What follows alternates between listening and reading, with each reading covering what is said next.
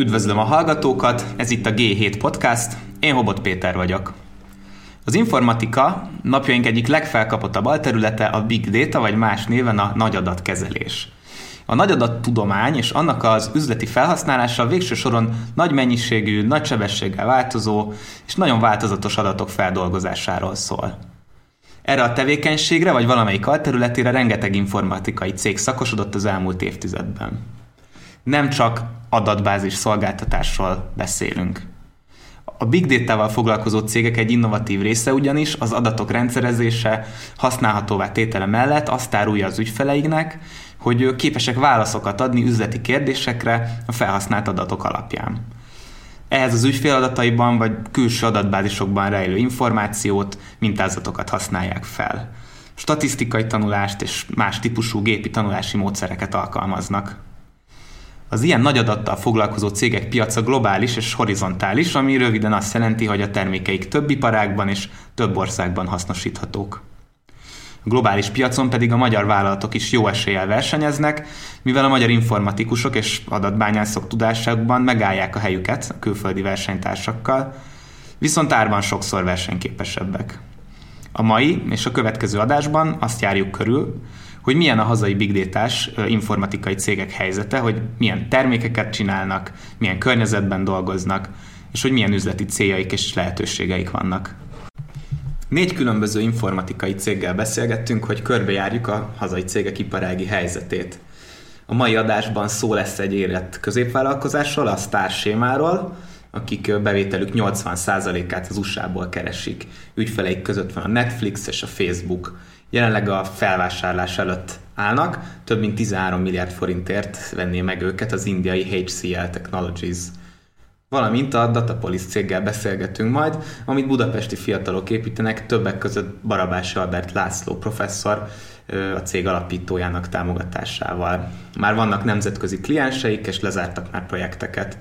A termékük működik, persze folyamatos fejlesztés mellett, de most a salesre koncentrálnak. Mai adásban arról lesz szó, hogy milyen lehetőségük vannak a magyar adatos cégeknek külföldi piacra lépni, mik lehetnek az erősségeik, és hogy milyen döntéseket kell mérlegelniük. A következő adásban pedig azt mutatjuk be, hogy mik a kezdő lépései egy ilyen vállalat létrehozásának, hogyan lehet egy jó ötletből vállalkozás, és milyen finanszírozási döntéseket kell meghozni. Esetleg mik a potenciális piacok, amiket ezek a cégek megcélozhatnak. A következő részben beszélgetünk majd a Vizuval, ami a Prezi nyomdokaiba lépve próbál innoválni adatvizualizációs területen, a Hyperplane-nel, akik érdekes módon a hazai piacot célozzák, és főleg magyar nyelvre optimalizált chatbotokat fejlesztenek, valamint Vas Rékával, a Corvinus Egyetem informatika intézetének docensével, aki az első hazai Data Science egyetemi alapképzés kialakítását koordinálja. Ez a négy cég természetesen nem fedi le az összes cégtípus, de azt hiszem, hogy egy kiterjedt képet ad a hazai adatbányászattal, adatalapú tanácsadással foglalkozó cégekről, mivel vannak köztük kicsik és közepesek, tanácsadók és inkább termékfejlesztők, hazai és nemzetközi piacra termelők.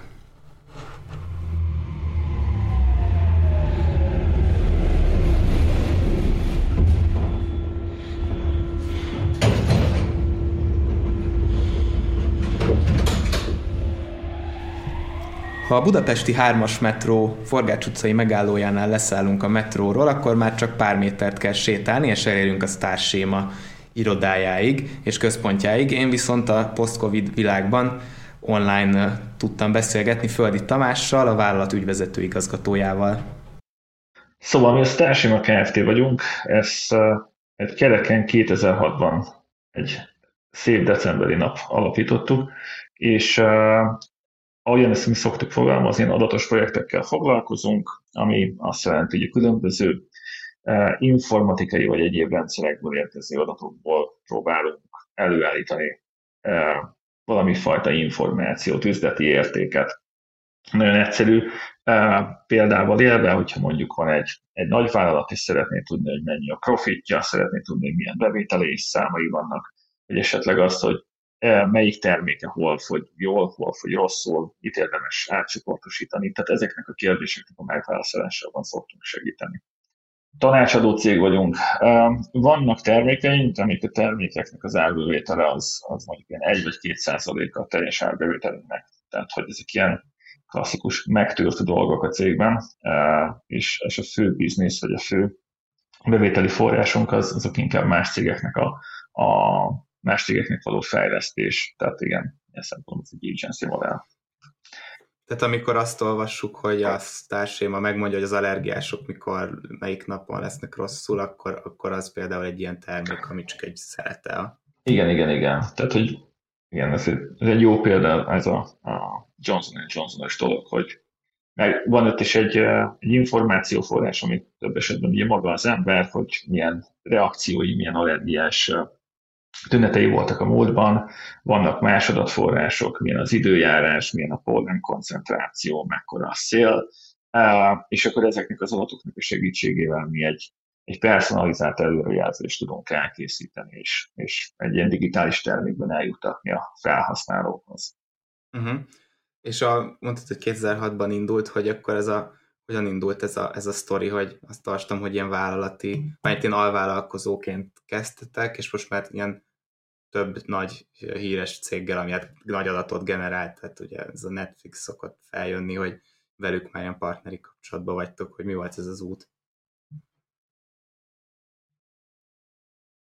Hát itt minden rendes magyar cég, mi is kényszervállalkozóként indultunk el a karrierünk során. Azért az adatos világról tudni kell, hogy, hogy azért ez nem egy olcsó dolog. Tehát általában nagy, nagy vállalatok tudják megengedni maguknak azt, hogy nem csak egy-egy terméket leszállítanak, vagy egy ilyen belső fejlesztést leszállítanak, hanem az ebből keletkező adatokból megpróbálnak újabb és újabb értéket előállítani.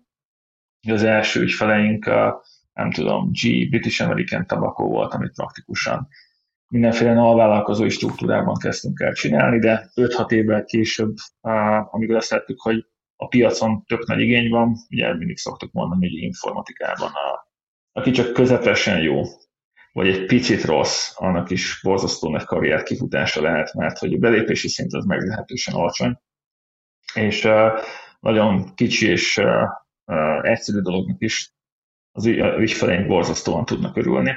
Úgyhogy lehetett látni, hogy ez egy nagyon erős növekedési pálya, és ahelyett, hogy uh, ilyen borzasztóan esetlegesen hatan heten összeállunk is megcsinálunk, akkor még tényleg agency modellben freelancerekkel projektet, mi ennek kezdünk el építeni egy rendes céget, rendes cég alatt azt értem, hogy akkor kiépíteni a funkciókat, előbb-utóbb elkezdeni egy managementet építeni, és lehetőleg gyorsabban elhagyni a, a, a magyar piacot, és egy globális piacra megpróbálni belépni. Uh-huh. Ezt látom is, hogy már 17-ben is a három negyedes, több, de három negyedel bevételeknek az az USA-ból érkezett. Igen, igen, igen. Tehát most is úgy van, hogy nagyjából 85%-a a bevételünknek külföldről jön, nagy része az USA-ból, kérdés még Európából. Úgyhogy igen, megpróbáltuk magunkat függetleníteni a, a magyar piactól, amit elképesztően szeretünk, hiszen ki ne szeretné a magyar piacot, de a magyar piacra jellemző sajátosságokkal azért nem, sokkal, tehát hogy ne, szerintem a magyar az nem egy könnyű piac. Alapvetően itt pár évvel eh, le vagyunk maradva a külföldi trendektől, nagyon sok esetben a magyar cégeknek a, a külföldi, pont az amerikai vagy a német anyacégek mondják meg, hogy milyen technológiai döntéseket kell hozni, vagy milyen alkalmazásokat kell használni.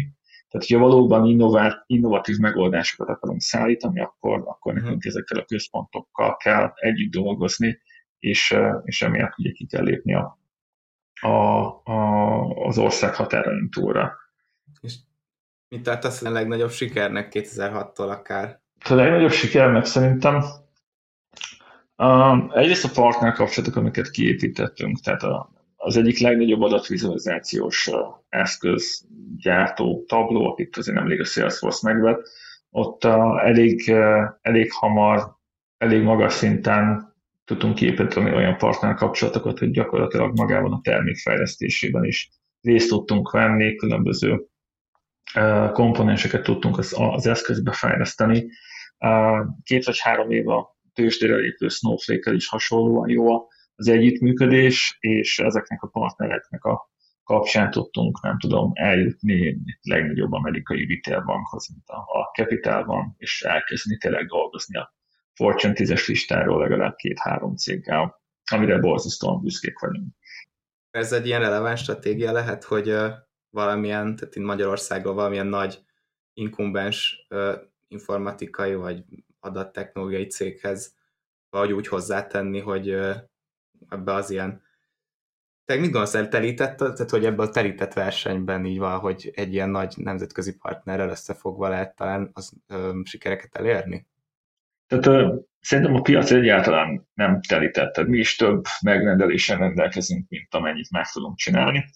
Amire szokták mondani, hogy ez egy jó probléma, természetesen ez nem egy jó probléma, hiszen megint csak visszatérve itt a kelet-európai vérembe, tehát egy pénznememet mondani, ez, ez a legrosszabb dolog, ami, nem történhet, amikor ott vannak az izgalmas projektek, és mindenki már nyitná ki a pénztárcáját, és azt kell mondani, hogy sajnos ezt nem tudjuk megcsinálni, és lehet sorszámot húzni. Ez egy kellemetlen érzés. Tehát igenis szerintem olyan cégeknek, akik, akik fókuszáltak, és, és jó megoldásaik vannak, megjelenésükben professzionálisak, azok, azok ki tudják nyitni azokat az ajtókat, amiket eddig nagyon nehezen lehetett. És a másik dolog, ami szerintem a piacon sokat változott, hogy van az a régi sztereotípia, ahol a nem tudom, 4000 dolláros Armani öltönyben ott ülnek a szélszesek, és a 3000 dolláros, nem tudom, Hugo Boss öltönyben ülnek a, a megrendelőnek a felső vezetői, és ott vagy az agresszív kávézgatás és a millió dollároknak a sorsa eldől. Most volt szerintem a nagyvállalati szinten egy, egy, egy olyan generációváltás, ahol ahol ezeket a döntéseket már a különböző szociális médiákon is kommunitikán szocializálódó döntéshozók hozzák meg.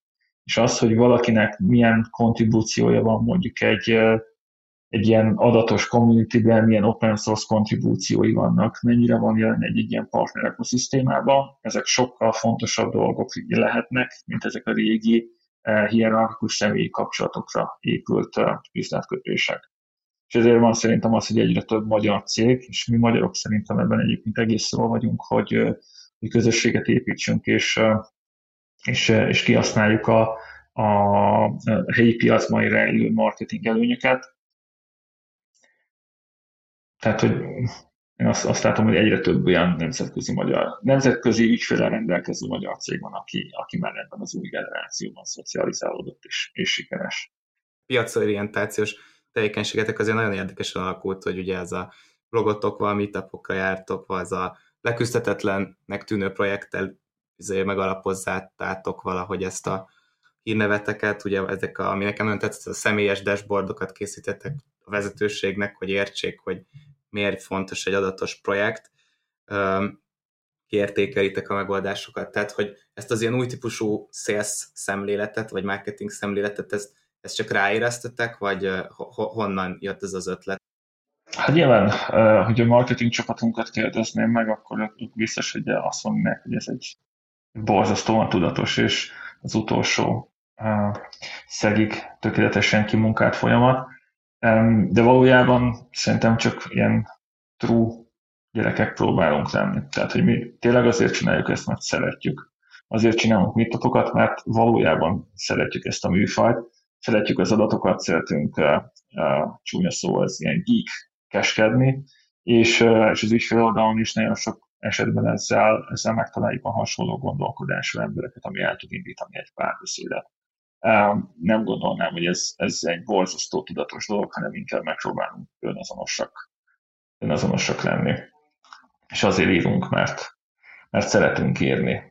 A sales visszatérve pedig ez egy nagyon érdekes kérdés, és, és mondom, egy konzulting cégben a sales szerepe megint csak az elmúlt mondjuk 10-15 évben rengeteget változott.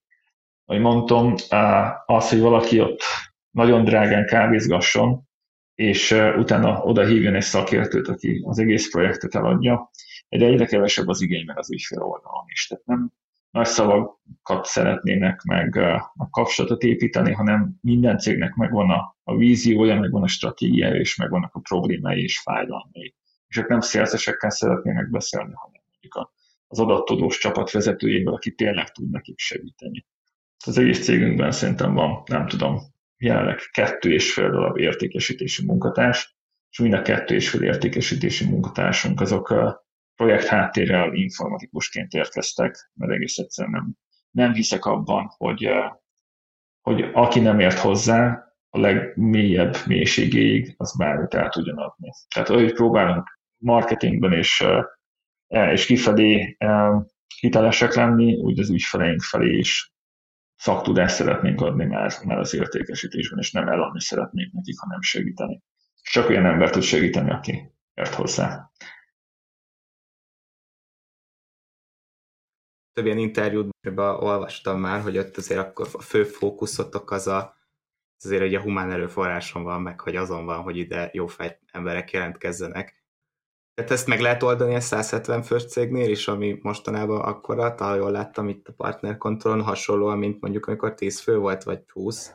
Ez egy elképesztően jó kérdés. Nyilván tehát, hogy az én szempontomból valószínűleg a legrosszabb ember, hogy akit kérdezel. Hiszen ügyvezetőként, meg, meg tulajdonosként azért eléggé én azt mondom, hogy természetesen, de, de nem biztos, hogy, hogy, a, hogy nem húz félre a szívem. Szerintem valamennyire ezt meg lehet. Tehát elképesztően jó kollégákkal dolgozunk, és ezek az emberek ugyanúgy, ugyan, ugyanammal az értékendel rendelkeznek sok esetben, mint én. Ők is ezben most projekteken szeretnének dolgozni, és ők is jó emberek mellett szeretnének dolgozni. Szerintem az ez nem egy bonyolult képlet, és ebben nem, nem szívesen kötünk kompromisszumokat. Volt, amikor kötöttünk egyébként, nyilván volt, amikor megint csak a meggazdagodás, a gyors meggazdagodás képe, és akkor megpróbálunk fölvenni egy csomó embert. Kvázi az utcáról, ezek sosem szültek semmi jót a nap végén, úgyhogy emiatt visszatértünk ezekhez az ilyen alapokhoz. Most a, van egy ilyen hatékonysági kérdés itt a sztársémánál, ami szerintem tök izgalmas, hogy hogy hát alapvetően egy nagyon hatékony cég, tehát hogy azt nézzük a hatékonyságnak, hogy üzemi eredmény, értékcsökkenés és személyráfordítások azok egy főre hogyan jutnak el, itt ez nem tudom, ilyen 14 millió forint volt 2017-ben, és akkor ilyen dupla akkora, mint, a, mint, a, mint az informatikai cégeknek Magyarországon, és ezt meg is néztem most 20-20-ra, hogy, hogy ez 17-ről 20 3 év alatt nőtt amúgy, és most ilyen 17 millió forint körül járhattok, és hogy az lenne kérdésem, hogy mi, mi történt itt az elmúlt három évben, ami szerinted még felfelé tornáztasz, az amúgy is eléggé magyar szinten, magyar iparági átlaghoz képest elég hatékony, magas hatékonyságú céget. Ezek valamelyes részeredmények. Tehát, hogy ebből, hogy, hogy amiket te mondtál számok, ezek valóban így vannak-e? Szerintem ez csak egy, egy, egy, egy konszolidált beszámoló tudná pontosan eldönteni. Viszont, hogy a kérdésedre is válaszolja, tehát, hogy mi történt az elmúlt három évben, ami miatt az egyfőre első árbevétel megnőtt.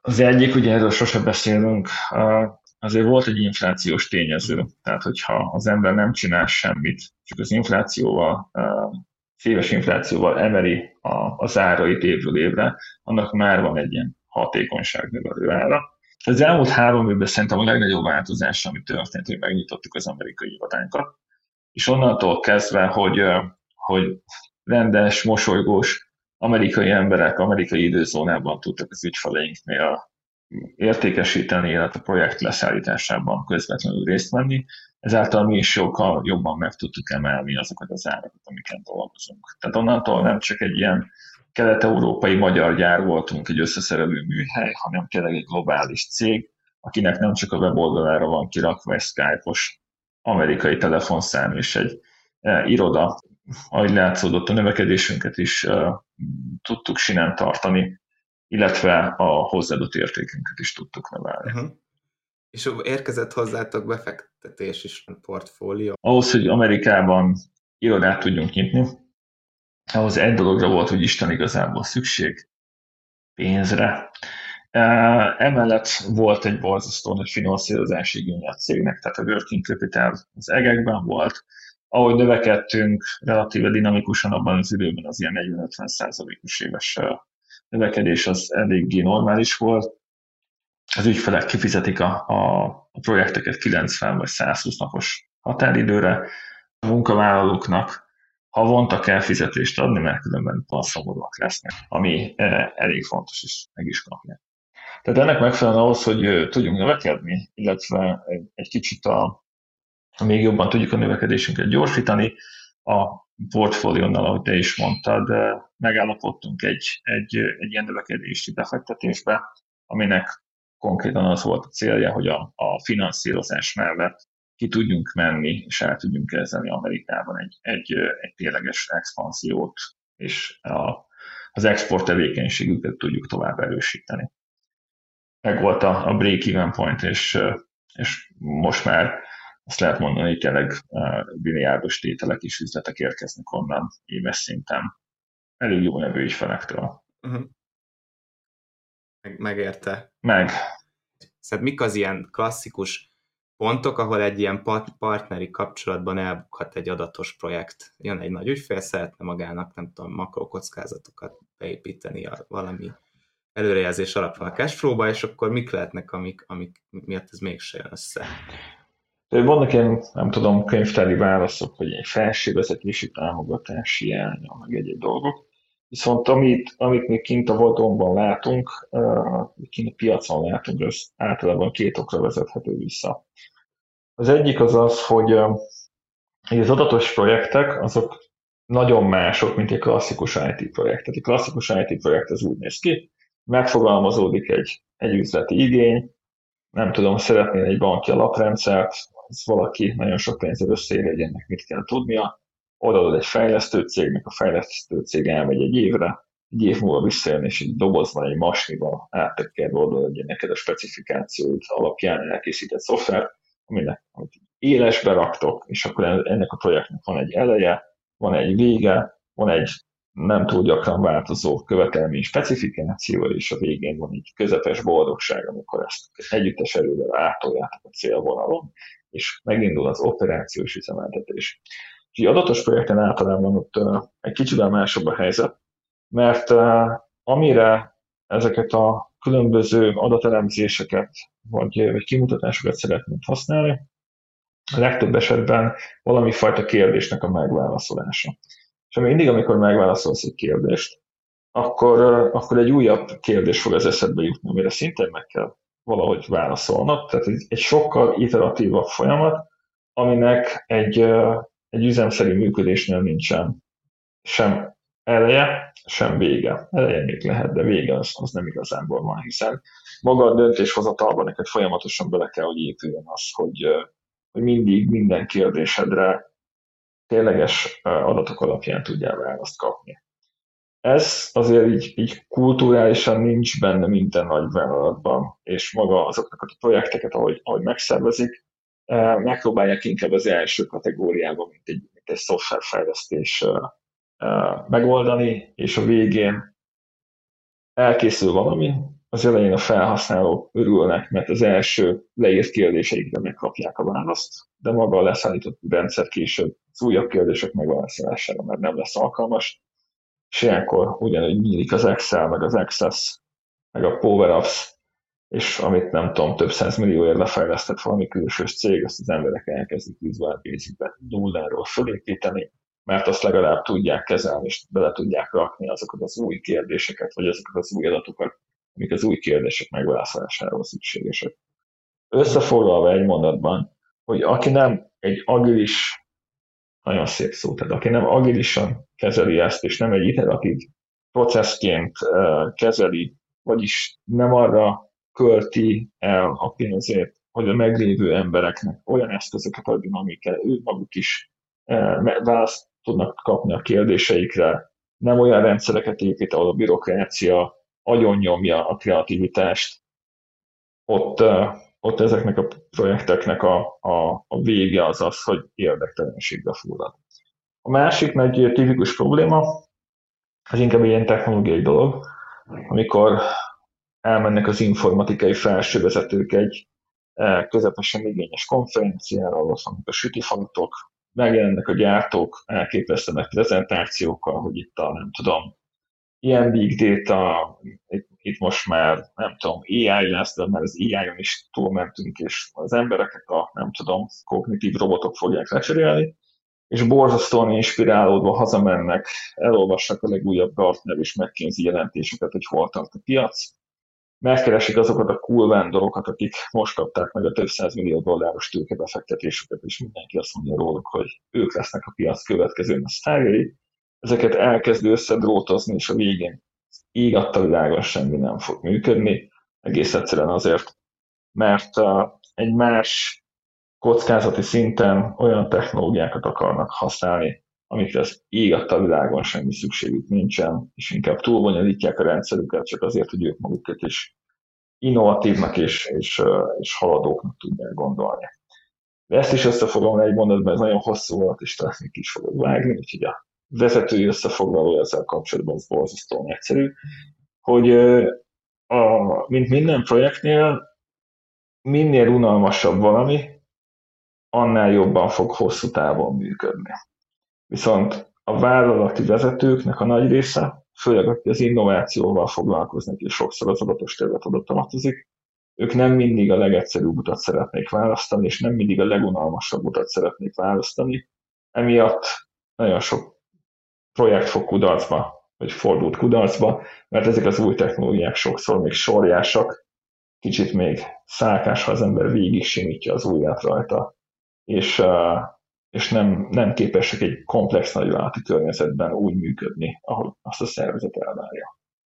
És akkor erre a ti megoldásotok, hogy azért maradtok valamennyire az ügyfelekkel, ilyen utómunkák per az operatív kezelésre bizonyos Egyrészt igen, tehát van... szoftvereknek, amiket dashboardoknak, stb., amiket vittek. Van, e, igen, de hogy mondjuk egy második uh, problémának a legjobb megoldás, ha az ember egész egyszerűen nem tud mondani. Tehát, hogy oda tudsz menni, elmondják, hogy ők nem tudom, ilyen streaming adatokkal szeretnének dolgozni, és mivel, tehát, hogy elmondanak csomó olyan technológiát, amire az ég a világon nincs szükség, nem kell egy big data rendszer, hogyha van összesen, nem tudom, ezer ügyfeled egy nap.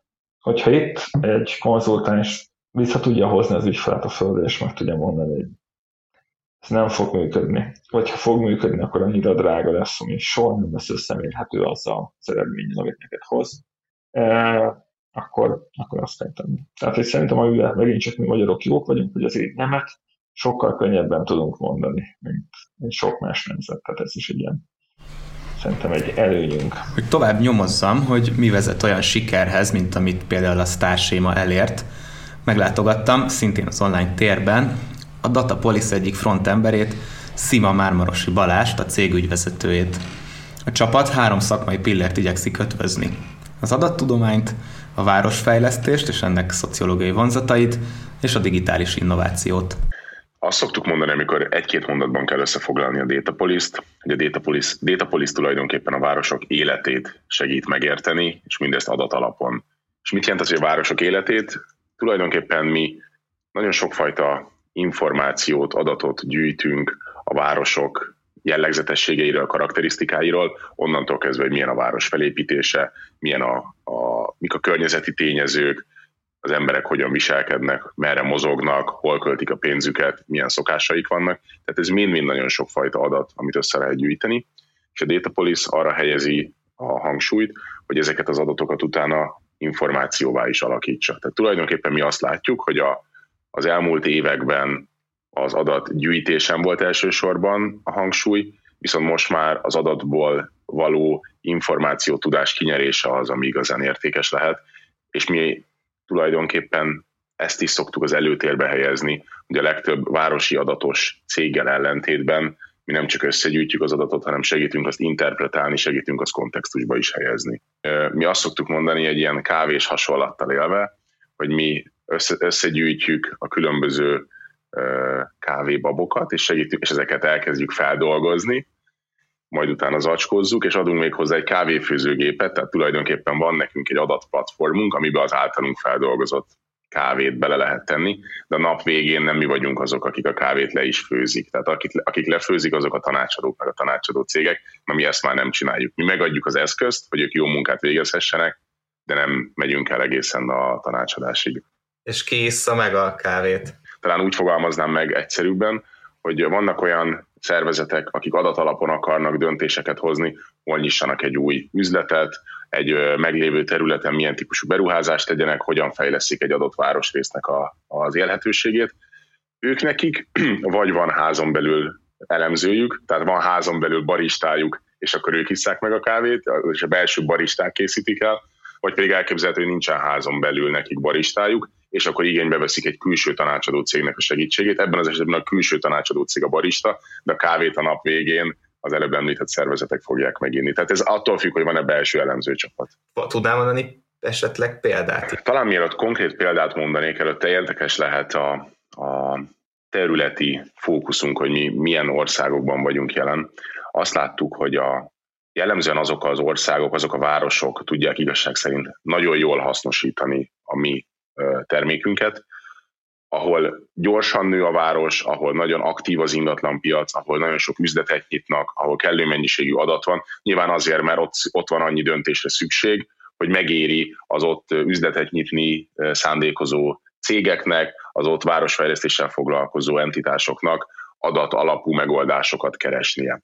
Na most, ha kicsit jobban belegondolunk, hogy a világnak mely részei ezek, ezek tipikusan a harmadik világbeli országok, ahol nagyon gyorsan zajlik az urbanizáció, nagy mértékben alakulnak át a városrészek, nagyon sok új nemzetközi cég lép be, szeretne új üzleteket nyitni, illetve a, az ausztrál meg az amerikai piacok azok, ahol ez még szintén kifejezetten jellemző, és az amerikai piacon nagyon nagy a verseny, nagyon-nagyon sok hasonló profilú cég van, viszont azt láttuk, hogy a, hogy a harmadik világbeli országokban, valamint Ausztrália környékén ott lényegesen kevesebb, úgyhogy mi ezért hoztuk azt a döntést, hogy mi elsősorban az ausztrál piacra fogunk fókuszálni, és ez egy kifizetődő döntésnek is bizonyult, hogy konkrét példát mondjak, van olyan ügyfelünk, aki egy Melbourne-i óriási ingatlan beruházáshoz használja a, a mi adatainkat, és tulajdonképpen arra keresi a választ, hogy a, az egyik felhúzandó épület a több épület közül, az, az olyan célt kell, hogy szolgáljon, hogy egyrészt lakóépület legyen, másrészt legyen benne az aljában kereskedelmi rész, és adott esetben még lehetne irodákat is nyitni benne. És arra kíváncsiak, hogy az, az adott lokációban ö, elérhető lehetőségek közül mi lesz számukra a leginkább kifizetődő, tehát egyrészt megnézik, hogy a környéken milyen árakon mennek a, az ingatlanok, másrészt megnézik, hogy milyen típusú ingatlanokra lesz valószínűleg nagy igény, harmadrészt megnézik, hogy az adott környéken vannak-e irodák, és hogyha igen, akkor van-e szükség továbbira, milyen kereskedelmi entitások vannak, tehát miket lehetne oda nyitni, de egészen akár odáig is elmennek, hogy a, a, a Datapolis platformján elér, elérhető információk alapján az oda beköltöző embereknek vajon igénye lesz-e uszodára az épületben, ez, ez az uszoda, ez az eladott ingatlanok árát növeli, vagy pedig érdemben nem befolyásolja, és akkor ilyen típusú kérdésekre használják föl, a, vagy ilyen kérdések megválaszolására használják föl a Datapolis platformját. És nektek mi a, a magyar vonatkozástok vagy kapcsolódásotok? Nem árulok el azzal titkot szerintem, hogy a, nekünk van egy amerikai anyacégünk, és Magyarországon egy, egy egy fióktelepünk van. A termékfejlesztés zöme Magyarországon zajlik. Ez részben abból fakad, hogy, hogy az alapítói kör is javarészt Magyarországon él, magyar vonatkozással rendelkezik, illetve nyilván a, a termékfejlesztési költségek, mondjuk egy amerikai termékfejlesztéssel összehasonlítva nyilván kedvezőbbek Magyarországon, valamint azt látjuk, hogy a, az itt elérhető humántőke és a lehetséges munkatársak minőségek, szakképzettsége, tudása, az igencsak kiemelkedő. Ezért nem véletlen az, hogy Magyarországra jön ennyi nemzetközi cég, és itt építi fel a tudásbázisának egy részét, különösen ami mérnöki munkát kíván, mert, mert én azt hiszem, hogy a, hogy a magyar emberekben elég sok potenciál van, és jól képzettek a, a, az ebben a terület, az ezen a területen mozgó emberek. És hogy mi, mi az, ami még Magyarország vagy a nemzetközi viszonylatban zajlik. A mi működésünk az úgy néz ki, hogy bármilyen új piacra lépünk be, minden esetben szükségesnek tartjuk azt, hogy a, az általunk elkészített adatmodelleknek a validációja az a helyi piacon is megtörténjen. Ezért bár a termékfejlesztés egy része, vagy a nagy része Magyarországon van, minden új piacunkon veszünk fel helyi munkatársakat is, akik segítenek a validálásban, az adatmodellek véglegesítésében. Hát akkor te úgy látod, hogy Magyarországon jó környezete van az ilyen informatikai és azon belül is főleg adat foglalkozó vállalatoknak a fejlődéséhez? Én hiszem azt, hogy Magyarországon egy nagyon erős termékfejlesztési lehetőség van, és abszolút van értelme az, az értékvezérelt, vagy a hozzáadott értéket megvalósító csapatok felépítésének itt, itthon, viszont az elengedhetetlen, és ez nálunk is nagyon-nagyon fontos, hogy a, a client facing rész, tehát az üzletfejlesztés, a sales, az, az muszáj, hogy a, a célpiacon legyen meg. Tehát míg a, a színfalak mögötti, a motorháztető alatti rész az abszolút kiváló, hogyha ha Magyarországon van, az üzletfejlesztéshez azért jelen kell lenni igenis helyben. És mik szerinted, a, amik adják ezt, a, ezt az erősséget itthon? Tehát én azért gondolom, hogy Magyarországon igenis jó embereket lehet fölvenni, mérnöki, adattudós, matematikai, szoftverfejlesztői ö, szerepkörökre vagy feladatokra, mert, ö, mert azt hiszem, hogy az oktatás az tradicionálisan ezekben a disziplinákban elég erős. És azt látjuk, hogy akár az egyetemi, akár az egyetemeken kívüli képzésekben is vannak kifejezetten magas minőségű, magas színvonalú képzések, és a tapasztalataim szerint a nemrég végzett diákoknál nyelvi akadályok sincsenek már, tehát ahogy nálunk is teljesen nemzetközi a csapat, és a munkavégzés nyelve az, az angol, úgy, úgy azt látom, hogy nagyon sok más további cégnél is. Így, így végeredményben megvan a tudás, a, a szakmai tudás, megvan a tudás, a nyelvi tudás, úgyhogy innentől kezdve hiszem azt, hogy ez egy, ez egy jó kombináció lehet, és hát persze azért az sem egy utolsó szempont, hogyha ö, valahol egy nyugat-európai országban vagy fővárosban szeretnénk ugyanezt a csapatot felépíteni, akkor a bérköltségek, a járulékos költségek, az irodabérlet, ezek mind-mind lényegesen magasabbak lennének. Uh-huh. Tehát akkor megvannak az alapjai, hogy itt egy sikeres termékfejlesztés folyjon. Az előbb pedig említetted a sales hogy az ilyen piaci orientációt, ott mibe látod a, a sikert? Említetted, hogy a célországba kell, hogy legyen valami képviselet, de van-e más, más stratégia vagy technika, hogy szerinted ezeket a termékeket most 20, 20 után, tehát a 20-as években így eladni, szélszelni kell? Én azt látom, hogy a, sikeres adatos cégeknek vannak közös jellegzetességei. Az egyik ez az, hogy, az, az, hogy nagyon jól el tudják magyarázni, hogy mivel foglalkoznak. Ez azért nagyon fontos, mert ez az adatvezérelt szó, ez az utóbbi időben egy ilyen nagyon felkapott, nagyon trendi dolog lett, de sokszor egy felsővezetői szinten megszületik egy döntés, hogy oké, okay, legyünk mi is data-driven, sokkal inkább, mint intuíció alapú, de utána a gyakorlatba ezt beültetni, az már egy sokkal nagyobb kihívás. És hogyha nem tud a szervezet megfelelően kommunikálni arról, az adatos szervezet, hogy ő milyen értéket fog tudni a napi életben szállítani, akkor az ott egy nagyon nehéz uh, szituációt szülhet. Tehát szerintem az első, ami nagyon-nagyon fontos, hogy el kell tudni pár mondatban magyarázni, hogy nekünk mi is a, a feladatunk, és mi is a célunk, és a második pedig az, hogy igazolhatóan kell tudni valós értéket felmutatni, hogy ne csak egy lufi legyen az egész. Ez az érték, ez lehet az, hogy gyorsabban tud onnantól kezdve a, a vevő működni, ez lehet az, hogy kevesebb erőforrást kell ráfordítania, lehet az, hogy hogy kisebb lesz az alternatíva költsége, tehát más dolgokkal tud foglalkozni ebben az időben, de összességében valami értéknek lennie kell. És hogyha ez a kettő alap megvan, tehát a kommunikáció és a, az igazolható érték, akkor tényleg a, a harmadik az, hogy ezt viszont el kell tudni adni. És az el, el kell tudni adni, az nem azt jelenti, hogy kell tudni konferenciahívásokat összehozni, hanem valóban azt jelenti, hogy igenis sikeresen zárni kell tudni. És talán egyébként itt a, a hazai viszonylatban azt látom, hogy ez okozza az egyik legnagyobb kihívást, és, és, és ez teljesen érthető is, hogy nagyon kevés, kevéssé van Magyarországon beágyazódva a, az itt jelenlévő üzleti cégek nagyja a nemzetközi körforgásba. Ez azt jelenti, hogy nem feltétlenül tudják, hogy hogyan lehet elérni akár egy, egy ausztrál döntéshozót, és az, hogy az ember elkezd LinkedIn-en irogatni, azért ez nagyon alacsony konverzióval zajlik. Tehát én azt gondolom, hogy az lesz egy következő lépcsőfok a hazai adatos cégek életében, hogyha el tudnak kezdeni kialakítani egyrészt egy olyan tanácsadói kört, aki megfelelő kapcsolati hálóval bír a helyi piaca, piacon, másrészt egy olyan, olyan üzleti business development saleshez értő emberi szakmai kört, aki pedig a valós on-field munkát el tudja végezni.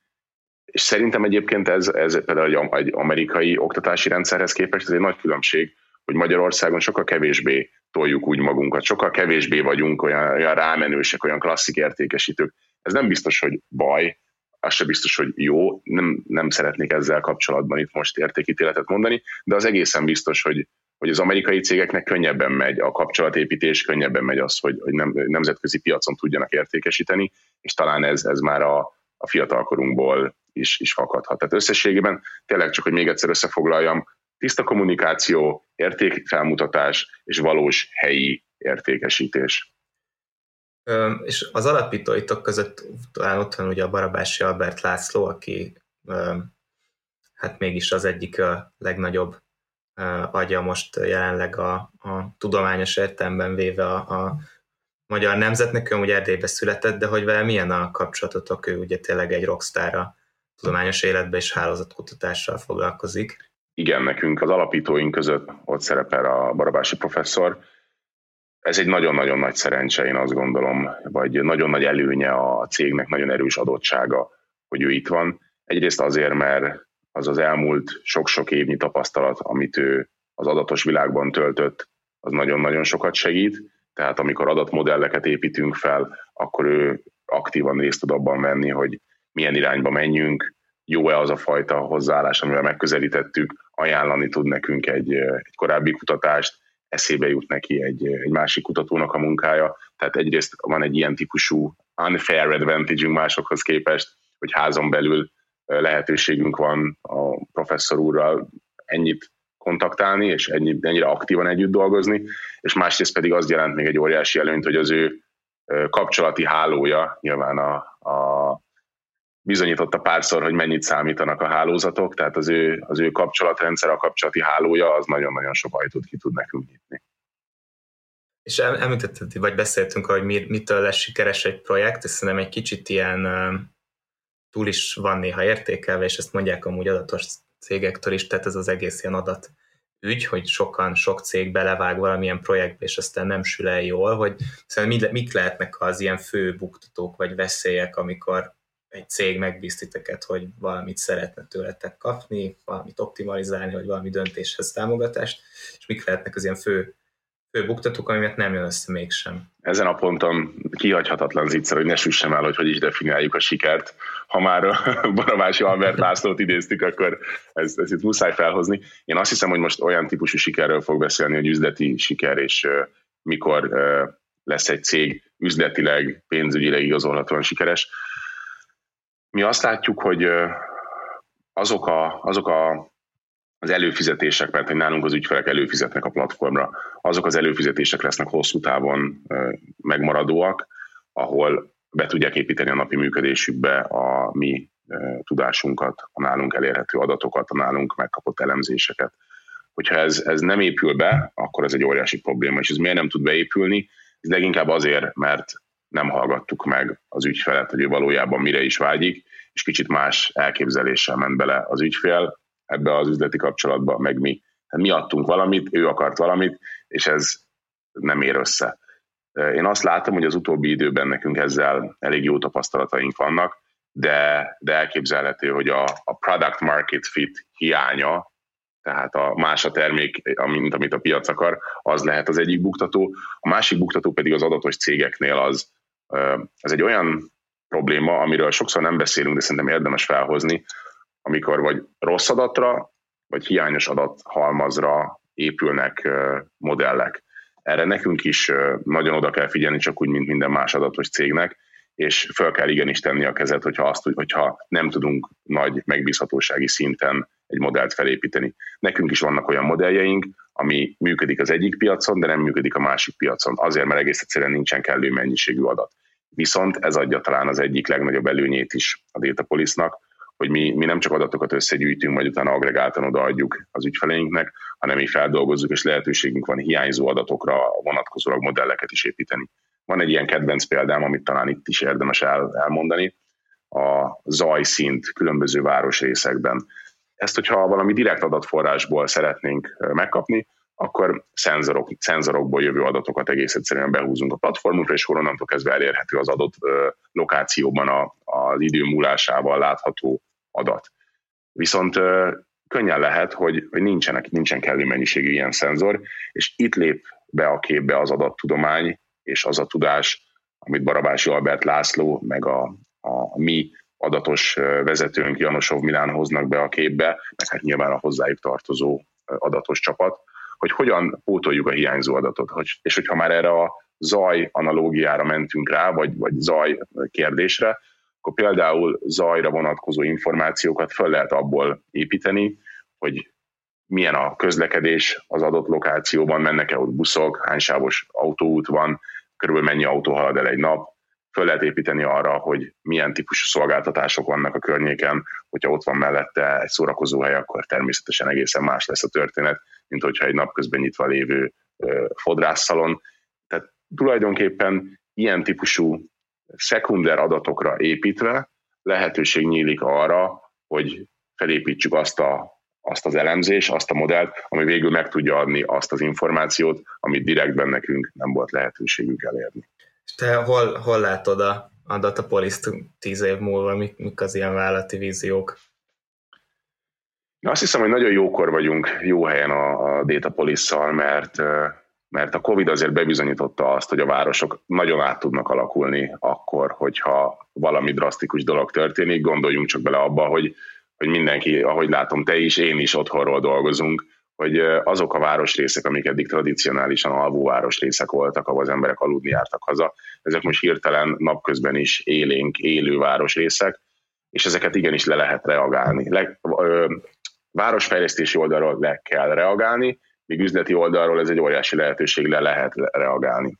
És a, pontosan a, a Datapolis adatainak köszönhetően lehetőség nyílik arra, hogy akár egy pillanat alatt, ha valaki gondolkozik abban, hogy hogyan lehet fejleszteni egy város, hogy hova érdemes egy üzleti lehetőséget megnyitni, le, ezáltal, tehát Datapolis adatainak köszönhetően ezt most már meg tudja lépni. Tehát én azt hiszem, hogy jókor vagyunk jó helyen, könnyen, könnyen lehet igazolni a hozzáadott értékünket, hogy hova fog ez a cég kinőni, arról elég sok elképzelésünk van, de az egészen biztos, hogy, hogy már, a, már most így az első évek után az, az első előfizetők meglétével egy időben már azt látjuk, hogy itt tulajdonképpen a, nem az lesz a kérdés, hogy hova lehet eljutni, hanem az lesz a kérdés, hogy mi a többfajta lehetőség közül hova szeretnénk, és ezáltal hova fogunk eljutni. Én mindenféleképp egy, egy nagyon erősen nemzetközi, több kontinensen jelenlévő, nagyon sok értéket szállító technológiai cégként tekintek a Datapolisra. A hallgatóknak köszönöm, hogy itt voltak velünk, iratkozzatok fel ránk ott, ahol a podcastokat hallgatjátok, és ha tehetitek, akkor támogassatok minket úgy, mintha előfizetnétek a lapra a g7.hu per támogatás oldalon. Én Hobot Péter vagyok, a G7 podcastot hallhattátok.